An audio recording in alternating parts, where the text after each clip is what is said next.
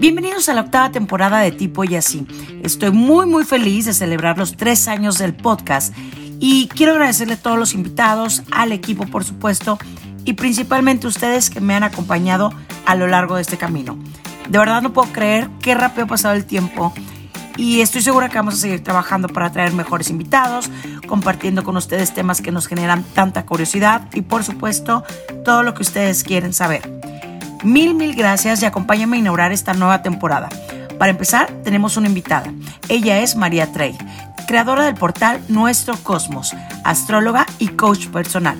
Hablaremos de lo que realmente significa el amor propio, no desde lo trillado que nos hemos topado en redes sociales y frases célebres, sino del sano egoísmo, realmente lo que significa que es un trabajo personal, algo mucho más profundo para lograr una mejor calidad de vida, ser mejores seres humanos y por supuesto tener mejores relaciones.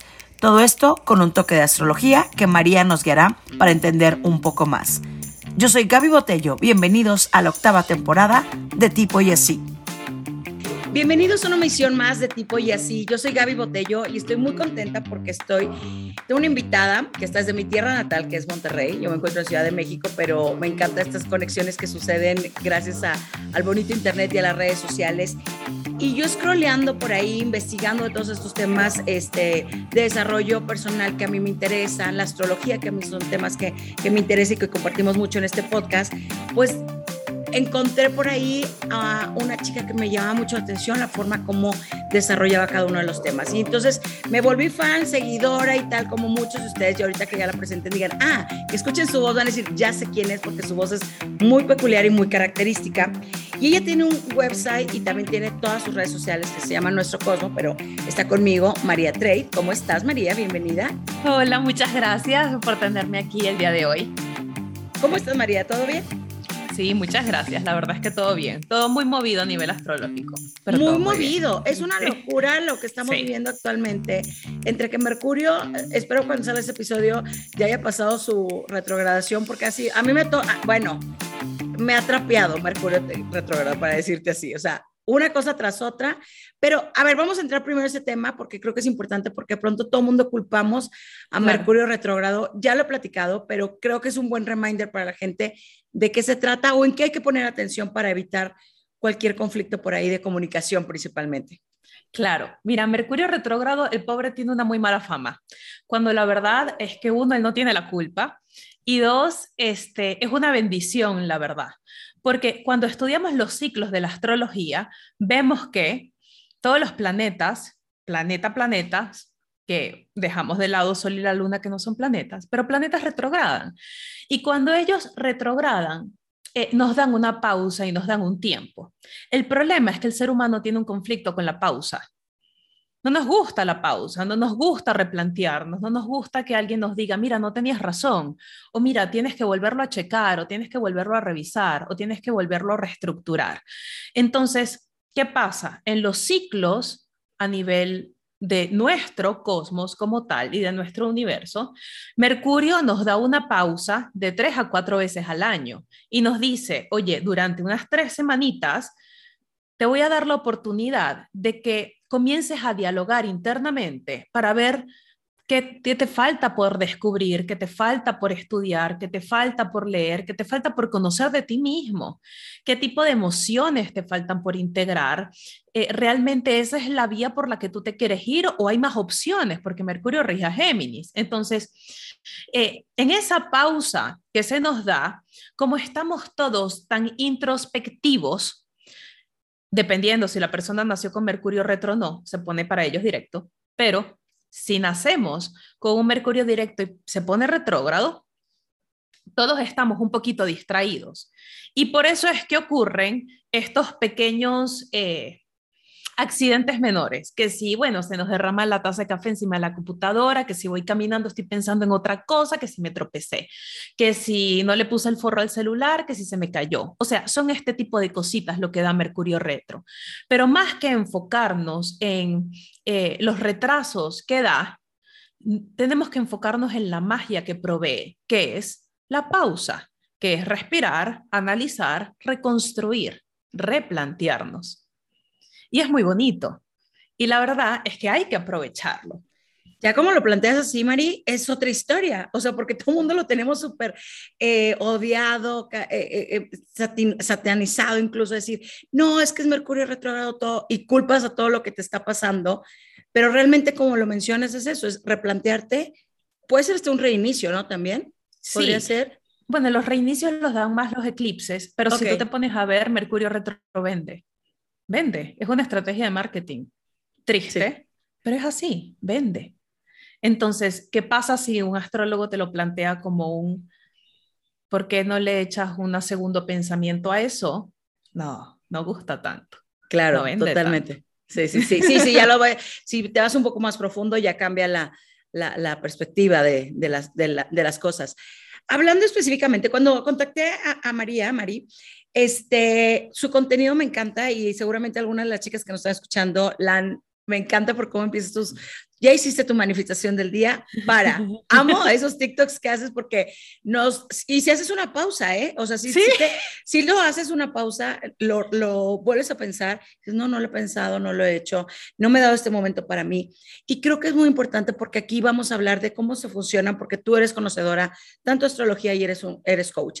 Entonces, se fusionan dos dos herramientas que estamos buscando muchas personas allá afuera y que queremos pues tener una mejor calidad de vida, ser mejores seres humanos, tener un desarrollo mucho más bonito en nuestras relaciones. Entonces, vamos a hablar del amor propio, que tanto se ha hablado, pero desde otro ángulo, Mari. O sea, me lo, como me lo planteabas tú, me encantó y creo que este, es la mejor manera para que también nos caiga esta conciencia, porque pronto el amor propio, mucha gente se puede quedar con una frase con un desayuné bien hoy o me quiero mucho. Pero te cedo el micrófono y, cuéntanos un poquito de, de dónde debemos seguir alimentando nuestra autoestima y el crecimiento y esta, y esta formación que es día a día. Claro. El tema del amor propio es un poquito complicado porque nadie explica cómo. Cuando eh, yo comencé a, a, estudiar astrología y a estudiar estos temas espirituales fue para salvarme a mí misma. Entonces yo leía que muchos libros decían, es que tienes que amarte más, es que tienes que quererte más.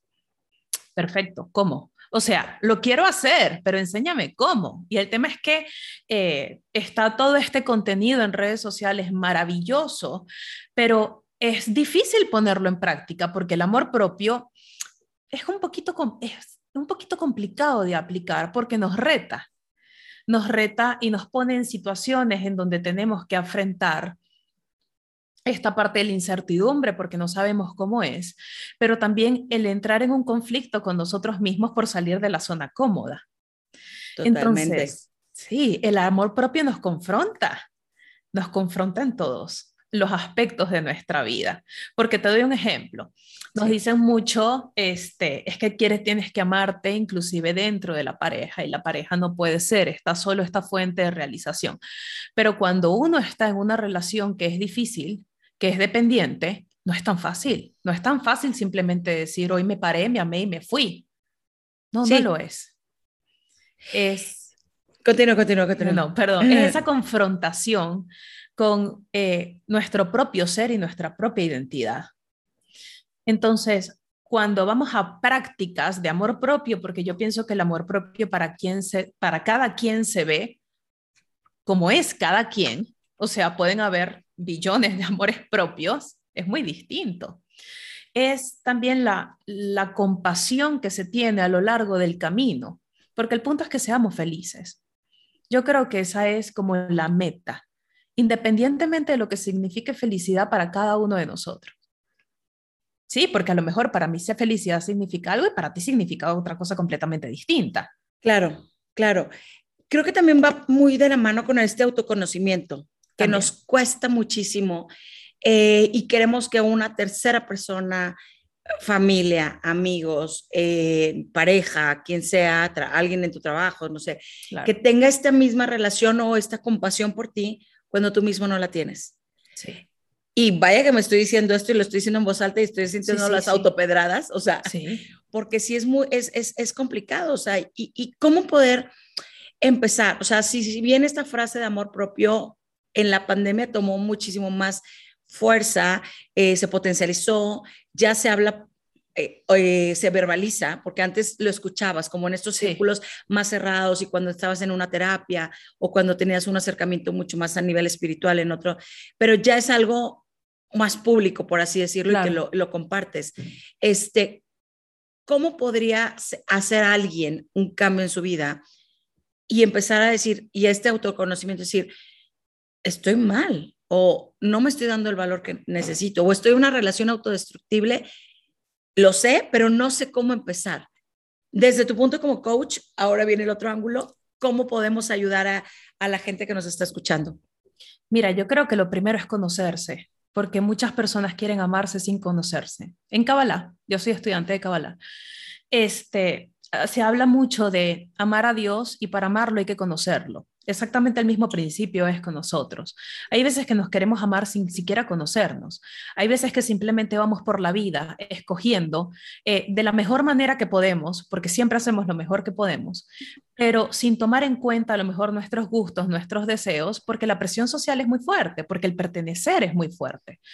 Entonces, hay veces que eh, cuando entramos en estos vínculos, hay veces que ni siquiera sabemos qué nos gusta, qué no nos gusta, qué queremos o qué no queremos. Así que el primer paso siempre es conocernos. ¿Y cómo nos conocemos? Experimentando. Yo no sé si a mí me gusta el helado de vainilla y si yo no lo pruebo. Yo no sé si no me gusta, si no lo pruebo.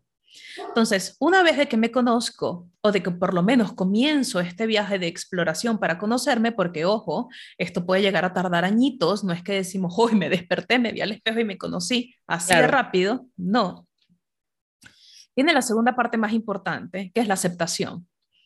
Una vez que lo conozco, lo tengo que aceptar. En el presente, no aceptar en la versión futura, porque tenemos ahorita mucha presión en cuanto a ser la mejor versión de nosotros. Wow, es muy cierto. Muchísima. Demasiado. Todos los días, todos los días, en, en, el, en el espacio donde te pares, en tu trabajo, en tu casa, con los amigos, con la Es muy fuerte esto que acabas de decir y es muy cierto. O sea, literalmente no somos la mejor versión de nosotros si ya no somos empresarios y este tema con el cuerpo y con el peso y el lugar que tenemos en la familia y en el país y con el carro y con la casa y es como que ya va, o sea, una cosita a la vez. Y eh, hay que aprender a diferenciar entre el deseo de ser feliz y la presión de ser una versión que a lo mejor ni siquiera nos da 100% felicidad. Entonces, este estigma de la mejor versión de uno, ¿qué carrizo significa? Sí. ¿Qué fregado significa? Sería que mexicano. Ah, también. no te preocupes. o sea, no, no, no, no lo sabemos porque está tan efímero que, ojo, no significa que no todos los días luchemos para estar mejor, para ser eh, a lo mejor una mejor persona internamente o para llegarnos al objetivo que queremos. Pero yo creo que parte del amor propio es comenzar a ceder y a dejar de lado estas presiones que lo único que generan es culpa Tú no tienes idea de la cantidad de personas que yo atiendo diariamente donde el problema principal es la culpa. La culpa por no tener el peso que deberían tener, porque la mayoría son mujeres. Entonces, el peso que la mujer debería tener. La culpa por profesionalmente a lo mejor no llegar a estar en donde están, dependiendo de la edad. La culpa por querer hijos, no querer hijos. O sea, hay culpa independientemente de la decisión que se toma hoy en día. Sí, claro, entonces traes un bagaje pesadísimo en la espalda, emocional, que no puedes, estás anclado y no puedes avanzar. No, ya, sí. Cuando estás en ese punto de este autoconocimiento, porque es muy duro el autoconocimiento, cuando te enfrentas a tu verdadero espejo, sin máscara, sin maquillaje, sin nada que te esté cubriendo, cuando te empiezas a descubrir y llegas poco a poco a esta aceptación, el cambio hacia afuera también es difícil, porque estamos tan acostumbrados a llevar tu vida de una manera, a tener un rol en nuestra familia, a tener un rol con los amigos, que siempre nos genera como mucho más conflicto hacia, ok, yo ya me acepté, ya lo estoy viviendo, pero cuando, digamos, lo expones, también es otro shock, ¿no? ¿Cómo, ¿cómo puedes llegar a ese punto y, y que este, este trance sea un poco más smooth, por así decirlo? Mira, siempre va a existir una resistencia al cambio. Siempre que existe cambio, existe una resistencia, independientemente de lo que sea que en lo que se genere cambio, interior o exterior. El tema son los límites. Los límites que yo tengo la capacidad de poner hacia el otro para que pueda respetar mis cambios. Y estos límites se ponen de la manera más amorosa que existe. Pero el simple hecho, a lo mejor, de decir, oye, eso que dijiste me dolió, no me gusta, pero es que te lo he dicho mil veces y tú nunca has dicho nada. Exactamente. Es que me ha dolido durante todo este tiempo, pero yo me prometí en que a lo mejor ya yo no iba a aceptar algo que me doliera sobre lo que yo tuviese el control. Entonces, los límites, los sanos límites, nos permiten ejercer este cambio interno y externo de una manera en que el exterior siempre se va a resistir, porque lo tenemos acostumbrado así, es normal. Tenemos que tener también un poquito de paciencia y un poquito de compasión. Pero en ese límite es, no te permito que me agredas o no te permito que cruces esta línea en mi propio camino de evolución, así como yo respeto el tuyo. También tenemos que ser muy conscientes cuando tú estás en ese proceso de cambio, eh, al, momento de expresarlo, lo que acabas de decir es muy cierto, porque de pronto cuando uno empieza estos viajes de autoexploración y de cambios y tal, tú dices, ya no más. Y, ahora sí que pones la, la, línea y dices, ya no, de aquí no pasas. Y cuando vas hacia afuera, o sea, cuando llega el amigo y te pide algo y tú dices un no, la reacción es, sí, es, compleja. Sí, es súper shock. Entonces, creo que también en este, en, si estamos trabajando tanto nosotros, creo que también habrá que cambiar un poco la forma de expresarnos y decir las cosas como son, de una manera un poco mucho más amorosa de la que posiblemente no lo esperaría, porque sí es, eh, es duro y te puedes encontrar. Es, es tajante. Y, y, puede llegar a pensar de que, bueno, ya no, ya no, ya no es alguien que con, coincide conmigo, se, lo está, el universo me lo está quitando la vida. No, realmente a veces estos enfrentamientos son un poco más porque no nos hemos expresado bien. Eso es como mi, mi, mi, otro punto que podría decir. Ya estamos en el mundo, ya estamos expuestos, ya estamos haciendo estos cambios. ¿Qué sigue para mantenerlo, Mari? Porque pronto el mantener este autocuidado, autolímite, es una alimentación diaria y constante y las tentaciones de hacerte víctima, tentaciones de que alguien más haga cosas por ti, están a la orden del día. ¿Cómo cuidar esa parte? Pues primero hay que tener muchísima compasión, porque cuando estamos rompiendo o tratando de romper un esquema de comportamiento que ha estado así durante muchísimos años, es normal que demos unos pasitos hacia atrás, unos pasitos hacia adelante, un pasito hacia un lado, un pasito hacia el otro lado, dos pasos hacia atrás, o sea, es completamente normal. Y allí es donde tenemos que hacer énfasis en la compasión, no solo en la compasión al otro, sino en la compasión hacia nosotros mismos. Ahora, al, acompañado a esta compasión, tiene que haber una que poco a poco se va generando, eso no es de golpe tampoco, pero la capacidad de comenzar a tomar mejores decisiones y de colocarnos en situaciones que nos beneficien o comenzar a descolocarnos de situaciones que ya no nos hacen bien. Porque eso es parte del amor propio. La gente hay veces que jura que el amor propio es simplemente verse al espejo y decir me amo. No, el amor propio es, tengo la capacidad de tomar una decisión aunque me duela, en nombre de mi amor. Hablas desde relaciones personales, profesionales, tus propias... Lo que sea, lo que sea. Porque eh, el tema es que la gente desarrolla el amor propio cuando quiere entrar en pareja. Esa es la verdad. 90% de la gente, ojo, no todo el mundo. Yo siempre lo aclaro porque después se nos echan andas encima. Sí, sí, sí. Vamos a poner un 90%, pero la mayoría de la gente trabaja el amor propio por un tema personal, pero muchos también porque desean una pareja amorosa. Claro, y creen que están fallando ellos en algo y por lo que no, no se da. Exacto.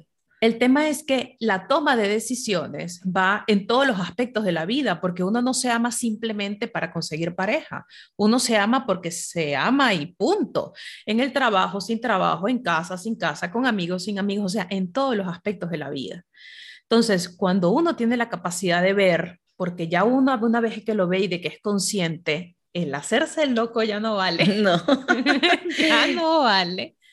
Es, me permito tomar la mejor decisión, como dices, también explicándolo. Que, porque, ¿cuál es el problema de hablar y decir, oye, ojo, cuando se puede, porque hay ciertas situaciones que no se puede.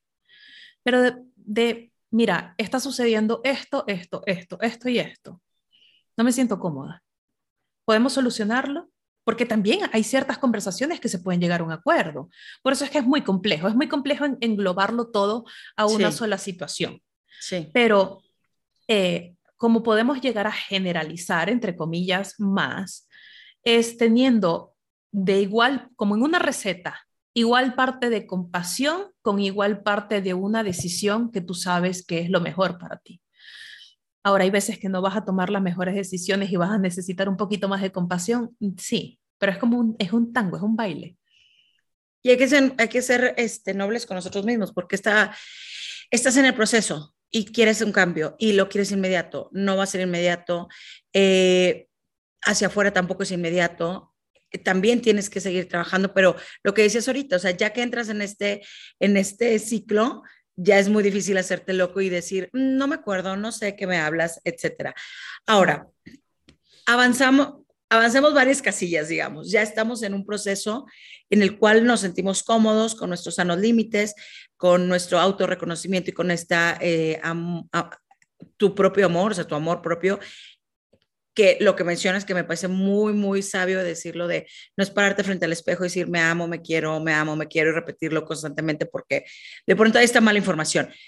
Pero siguen cambiando y estamos hablando de un mantenimiento. ¿Esto cómo puede permear a tu alrededor? O sea, vivimos en sociedad, vivimos en, un, en, en un espacio, pues vivir en pareja, con compañeros, lo que sea, con familia, y cómo empiezas tú a permear y no te frustre, porque puede llegar a pasar que tu cambio el otro no, no, lo, no lo viva. Lo que pasa es que al principio sí pueden existir ciertos conflictos que, eh, como te digo, van a presentar esa resistencia y hay que tener la capacidad de enfrentarlos también. Pero poco a poco eh, la resistencia va cediendo y simplemente el entorno se vuelve a adaptar. A lo nuevo. exactamente, a lo nuevo. Y personas que no corresponden, eh, simplemente se venció el contrato kármico y pues simplemente se van. Y personas que sí corresponden a esta, no esta nueva versión, pues sí, esta nueva versión, a esta versión un poquito más amorosa, llegan. Y, y es, es un baile siempre. Lo que pasa es que tenemos que tener la capacidad de, de alguna manera, adaptarnos y sí, vivimos en sociedad. El problema es que tenemos una sensación de permanencia con todo, que hay veces que no corresponde. Porque si yo no me siento bien en un trabajo, yo tengo la capacidad de moverme. Inclusive con mi familia, si yo no me siento bien con mi familia, yo tengo la capacidad de poner un límite o de alejarme de ciertos miembros que no me hacen bien. Claro, pero luego pronto vivimos en este, en lo que mencionabas en un principio, el, el querer pertenecer y el que tú salgas de ahí y a lo mejor que llegues a un otro espacio con otro grupo de personas y digas, no tengo una buena relación con ciertos miembros de mi familia, puede incluso desde ahí No, no, confronta, sí, sí, sí, confronta muchísimo. Sí, o sea, es, es, es, un proceso, no es fácil, pero también yo me pregunto, habrá gente que diga ahorita, bueno, pero tú qué sabes, tú no estás en mis zapatos, tú no sabes mi, mi situación. Exactamente. Pero también es, ¿cuánto tiempo más vas a permitir vivir así? ¿Por cuánto tiempo más vas a seguir permitiéndose, porque mucha gente prefiere estar en, en esos ambientes más de abuso, de eh, te sientes nefasto todo el tiempo, o sea, no eres feliz en ningún momento, y solamente por no, por no querer estar ausente o alejarte de ellos, ¿no? No, pero yo creo que también para eso se necesita un sistema de apoyo. Yo pienso que nadie eh, tendría por qué a lo mejor puede que salga alguien que diga, pero yo sí pude. No, no, el 100%, siempre se puede. Pero no tendríamos por qué pasarlo solo. Hay veces que el sistema de apoyo puede ser un terapeuta, un gran amigo, eh, un compañero, un animal. Eh, siempre hay un sistema de apoyo en donde uno sabe que se siente seguro para comenzar a hacer estos cambios, porque solitos no podemos. O pues siempre va a haber alguien que puede, no, no, están bonitos solitos. Claro, no, es siempre, si tienes una red y un soporte, es muchísimo mejor. ¿Qué preguntas, Mari, te puedes ir haciendo en el camino que te lleguen? Porque a lo mejor habrá alguien que diga, yo estoy bien conmigo, mi vida es perfecta, no lo siento, pero pronto hay preguntas que, que nos podemos ir haciendo o reflexiones al final del día o cuando empieza tu mañana que te hacen reflexionar y dices, podría cambiar esto, podría mejorar en lo otro. ¿Qué es lo que de pronto detona? Sé que cada persona somos distintas y las situaciones y las experiencias de cada uno son distintas, pero hay algo que nos puedas compartir que te ayude como a despertar este pequeño chip por ahí, o sea, una pregunta o algo que te cuestiones tú mismo. Eh, para poder abordar eso me habría que explicar algo un poquito más grande. Venga. Todos somos receptores de deseo. Según la Kabbalah, somos vasijas, ¿sí? Somos vasijas que llega luz, que tenemos la capacidad de que la luz se descargue y de alguna manera eh, almacenar esa luz. Esa luz es lo que nosotros llamamos un deseo. El deseo de lo que llames que sea deseo. Entonces, dependiendo de nuestra luz, sombra, personalidad, procesos inconscientes, creencias limitantes, reacciones, X, lo que constituye a la vasija por completo, es la capacidad que tenemos como para poder contener esa luz.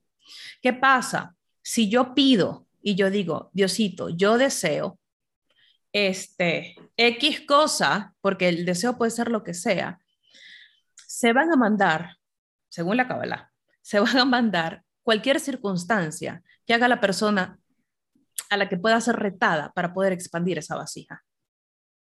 Entonces, no hay nada más iluminador o que nos abra los ojos que el desear algo, porque eso hace que entonces la vasija se vea retada a expandirse. Y nos expandimos es por situaciones del exterior. Es mentira que solitos meditando, sin ningún conflicto, expande la vasija. Entonces, para nosotros poder trabajar en nosotros mismos, entramos en conflictos, entramos en situaciones dolorosas para poder eh, internamente llegar a lo mejor a un estado superior. Ahora, en las mañanas, ¿qué tenemos que hacer? Agradecer.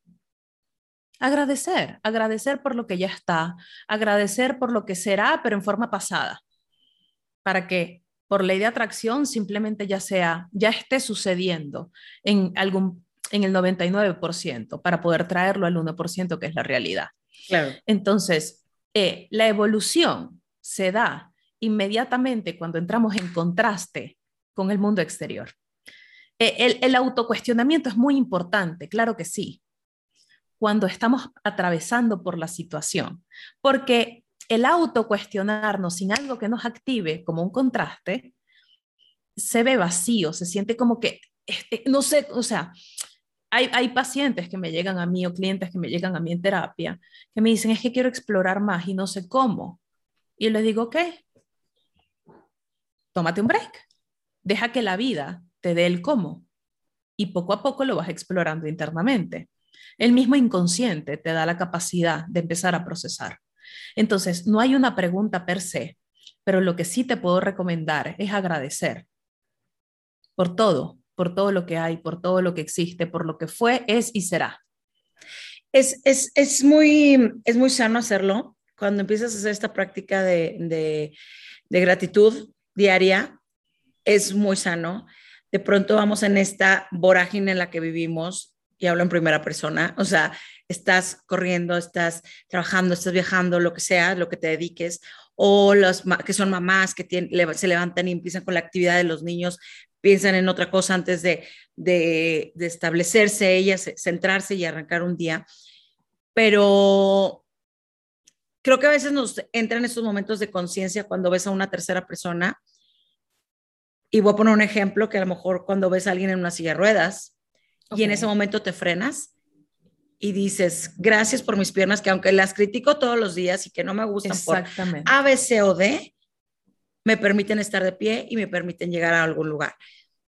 Pero no tenemos que llegar a ese extremo, o sea, no tenemos que llegar a ese extremo que te golpee la realidad y la veas enfrente de ti y que estés hasta ese momento y digas, ay, sí, es verdad, estoy sana, estoy bien, estoy caminando, estoy corriendo, estoy arriba de una bici, estoy en patines, o sea, ese tipo de cosas. Entonces, sí es, es, es un ejercicio muy, muy sano, aquí lo hemos este, compartido constantemente y puede ser un momento, o sea, hay personas que dedican una hora a hacer este tipo de, de agradecimientos, lo cual me parece maravilloso, y otros que se toman un momento, pero desde poder respirar, o sea, nos pasa ahorita con contaminación, con lo que sea, el poder respirar y dices, no puedo, y ahí es cuando sientes tu necesidad.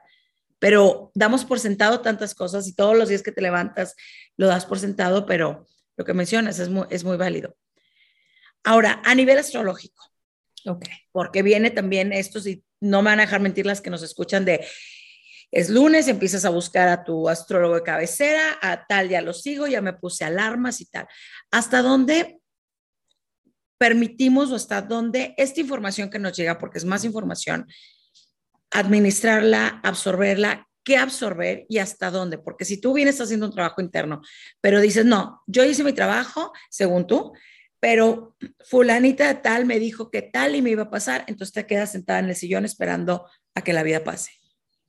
¿Cómo cambiamos esto? Tú que eres astróloga y coach, ¿cómo, cómo les llegamos con esta información? El tema es que eh, la astrología es una energía disponible, pero está para ser herramienta del ser humano, no al revés. Tenemos una concepción errónea de que los astros nos dominan a nosotros y cuando nosotros despertamos en un nivel de conciencia, lo utilizamos al contrario. Entonces utilizamos la astrología como una herramienta de concientización o como una herramienta de, de, manifestación o como una herramienta diaria. ¿Sí? Entonces, por ejemplo, si yo sé que hay un eclipse el domingo, que fue este domingo que estuvo súper fuerte, si hay un eclipse de luna llena en Escorpio, en Nodo Sur, y yo sé que representa soltar, transformación, muerte psicológica, hay una etapa que está muriendo, ¿quién se encarga de todos esos temas? Mi terapeuta.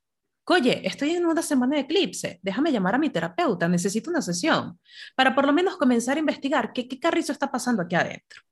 Entonces, cuando comenzamos a utilizar la astrología como una herramienta para que nosotros co-creemos en nuestra vida, todo cambia. Pero es curioso porque a mí me llegan muchos mensajes de, y dime cuándo para Tauro va a cambiar la suerte. si yo supiera eso. claro, eh, claro. Sí, sí, es Que no, no, no, es, no es tan así, es cuando Tauro se va a despertar y va a decidir cambiar su propia suerte. Bien. ¿Sí? Sí. Entonces, si yo sé, por ejemplo, que Júpiter entró en Aries y yo sé que Júpiter es expansión, crecimiento, abundancia, pero también es excesos, también nos lo lleva todo a un límite, ok, yo sé que Aries es el signo del yo, es el signo de la identidad, es el signo de la autenticidad, es el signo de la personalidad, ¿qué tipo de acciones puedo tomar en esta temporada para poder hacer crecer algo? Pero también estoy consciente de que Júpiter está expandiendo mis rabias, frustraciones, nos tiene a todos muy acelerados y nos está llevando a excesos. Entonces, yo sé cuál es la energía alta de la alineación y sé cuál es la energía baja. Conozco mi carta natal porque es mentira que simplemente eh, viendo solo por el signo lo podemos saber, conozco mi carta natal y sé que, por ejemplo, está afectando mi casa 2. Perfecto, yo sé que tengo que tomar acciones en este momento en temas económicos y sé también, tengo la conciencia de que se me puede ir la mano con los gastos y puedo estar con más aguacate hacia todo porque hay una alegría. ¿Sabes que cuando uno está alegre uno le quiere brindar shots a todo el mundo? Sí, sí, sí, claro, claro. Entonces, eso de pues, pronto. Sí, sí, entonces, pues bueno, puede ser muy bueno porque va a crear una nueva fuente de ingresos. Entonces, si yo lo sé, ¿qué hago? Me pongo a trabajar. Entonces empiezo a monetizar otra cosa, veo, veo, otras opciones y utilizo esa energía a mi favor.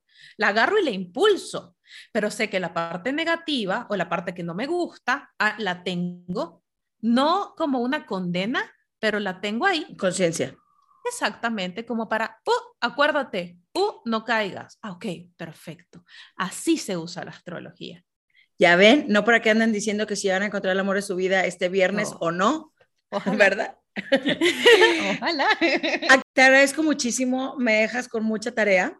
Personal eh, también, este, pero eso es muy bonito porque pues si uno está en este caminito y de cambios y cambios y de pronto la gente me lo dice, ya párale, pero este, te agradezco muchísimo tu tiempo, tu, tu, tu sabiduría, este, algo más que nos quieras compartir, ¿dónde te pueden contactar? Principalmente con todas estas, estas consultas que das, que seguramente después de esto van a decir, yo también quiero, quiero conocer más, etcétera.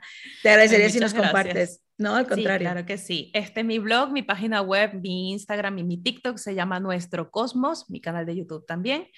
En mi página web pueden agendar eh, literalmente automáticamente una consulta astral, las doy vía Zoom.